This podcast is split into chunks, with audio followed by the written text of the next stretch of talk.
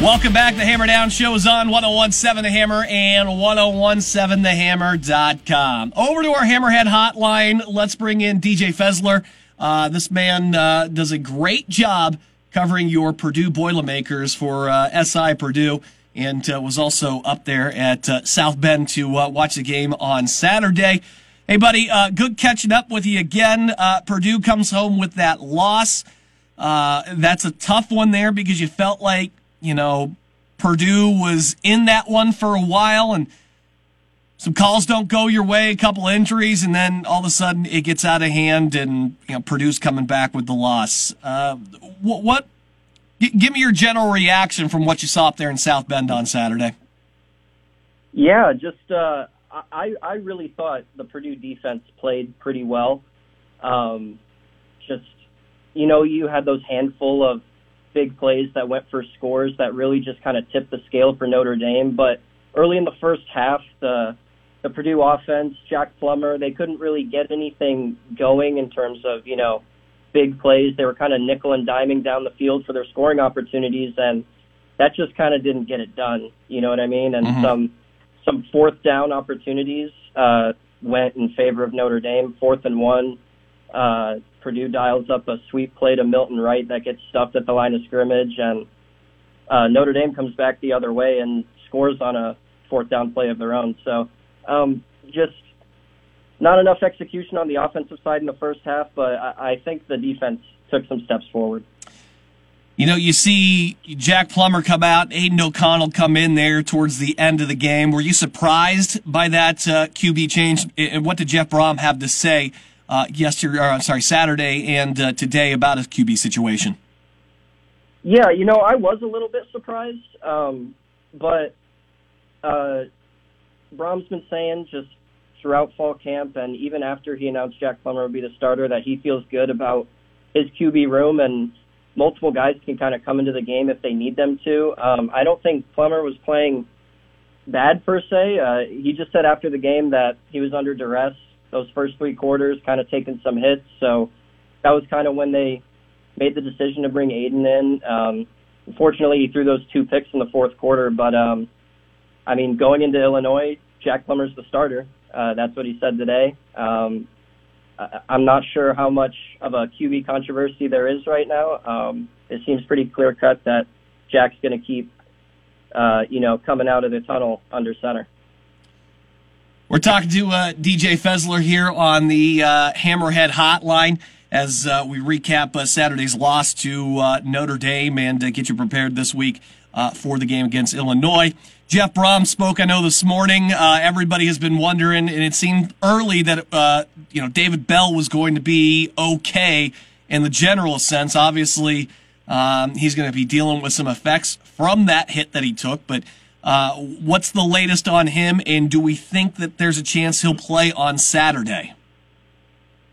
Yeah, obviously uh, a scary situation seeing David Bell take that hit against Notre Dame. Um, Purdue Athletics put up, put out that he was up and walking around after the game with teammates. Um, but today, uh, Jeff Brohm said that he is in the concussion protocol.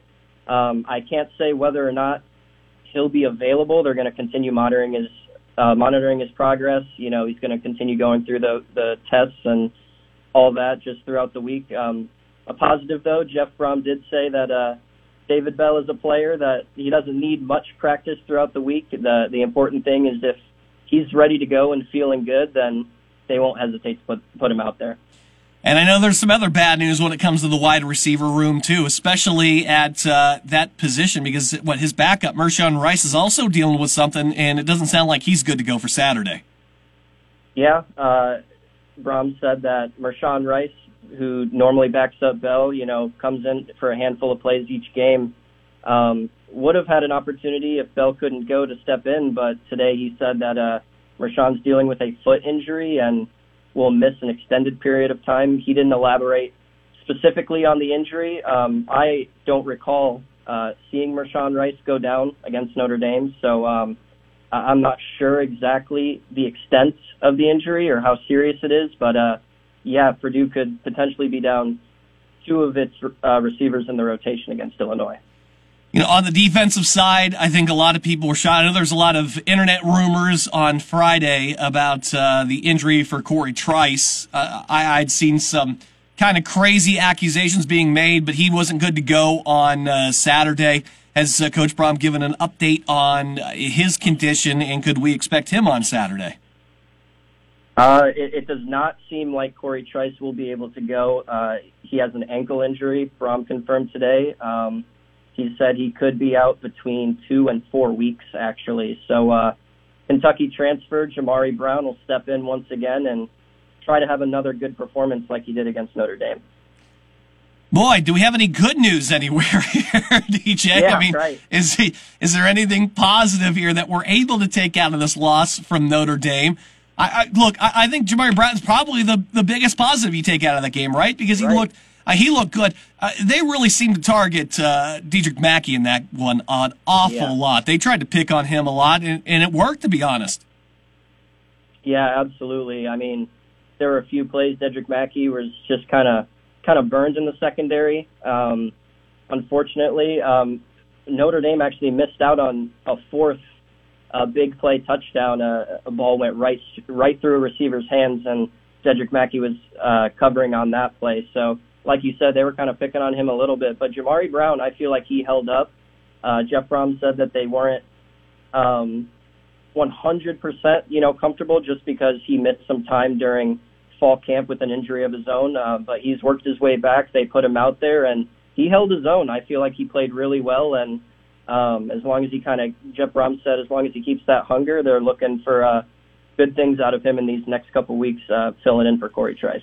I know you're there. You're you're you're in the press box and everything, and, and you're trying to react to things. And then, of course, you know, online and, and watching at home's a little bit of a different story. Uh, there there was a lot of displeasure with um, you, you know pass interference calls, holding calls, and such in this one from a Purdue fan base. Uh, did Jeff Brohm, the coaching staff, uh, anybody uh, kind of uh, elaborate to that? Did, did, they mention any of that kind of stuff in, in, in the post game, or is it uh, just us yokels sitting at home yelling at the TV? Um, well, obviously, those calls, uh, as much as they are frustrating for fans, they're also frustrating for the coaching staff. Um, Brohm didn't go too in depth on you know his emotions, his feelings on the call. They kind of they kind of look at it like you know, the plays behind them, they have to move on and, you know, execute on the next play. But um, some of those pass interference calls, you know, you had David Bell get pulled down by his jersey. That that one that I I felt was pretty blatant. That didn't get called. And then on a fourth and two, Jalen Graham's defending uh, Notre Dame tight end um, Michael Mayer, and he gets called for holding. And that was one that I I was kind of leading towards the side of that that probably could have been a no call. It was kind of thrown towards the ground. Uh, you know, Jeff Brohm didn't elaborate fully on those, but uh, I'm sure he was thinking much the same as the fans, and obviously frustrating. Lucky part for you, man. You didn't have to watch the broadcast and listen to Terry McAulay explain targeting two different ways. man, you really lucked. You really lucked out on that, man. I promise you, you really lucked out on that one. Uh, DJ Fezler, again, Sports Illustrated, uh, covers Purdue here. Uh, you can follow him on uh, Twitter. Always does a tremendous job, man. Hey, thank you so much for getting us the latest there on the Boilermakers. Uh, we will talk with you again soon. All right, buddy? Yeah, absolutely. I appreciate getting the opportunity to come back on the show. Always love having you on, man. Take care of yourself. Yeah, you too. Thanks, bud.